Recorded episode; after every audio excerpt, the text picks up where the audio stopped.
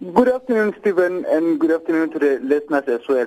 Yes, his lawyer is arguing that uh, there are conflicting views uh, regarding the previous two judgments, that uh, Judge Neil Tuchten's judgment and Judge Matojane's judgment, uh, in which uh, one uh, talked about his character, that he lacked integrity and is dishonest, whereas the other judge, or that is Judge Dugton, in his judgment, he mentioned that he couldn't make those findings.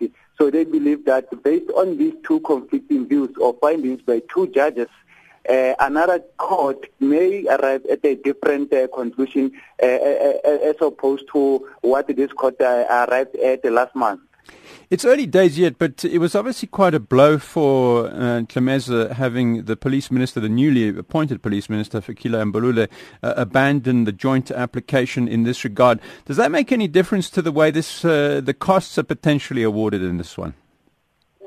Um, we haven't arrived where the costs have been awarded as yet. Uh, when I left now, uh, the Helen Suzman, from, Helen Suzman Foundation's lawyer had just completed uh, her argument opposing uh, the um, uh, this application by by Ntlemeza, where she she argued that the lawyer, Ntlemeza's lawyer failed to demonstrate compelling reasons that they should be granted a leave to appeal this argument, saying that uh, the, these two judgments by the previous judges were taken to the SCA, where the SCA made uh, uh, rectify, rectified, uh, made the judgment on them, meaning rectified that and those two judgments will, will never change moving forward here.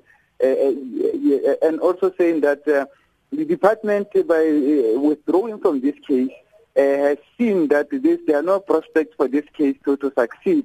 Uh, but he was, he was calling yes that this, this application be dismissed and be dismissed with cost.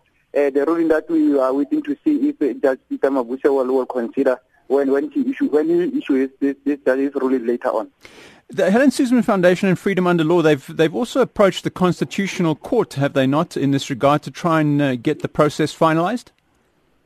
They, they, they're telling us so that uh, after this argument that should there be, be any ruling that still keeps Leon Ntlemeza in his job, they are going to proceed to the uh, Constitutional Court as they've already made a contact with the Constitutional Court. Remember, they already have already also filed uh, another application uh, asking the High Court to compel Ntlemeza to vacate his office. Uh, obviously, at the moment, we don't know what his status is because the department is quiet. Uh, earlier, inquired at the department as to what his status is. They are saying they are waiting for today's proceedings uh, uh, and the outcomes, and then they will they will pronounce its status now. Uh, but the Helen Suzman Foundation is willing, as well as Pino Mandalo, they are willing to take this matter as far as possible to ensure that uh, Mr. Ntlemeza is removed from, from his position.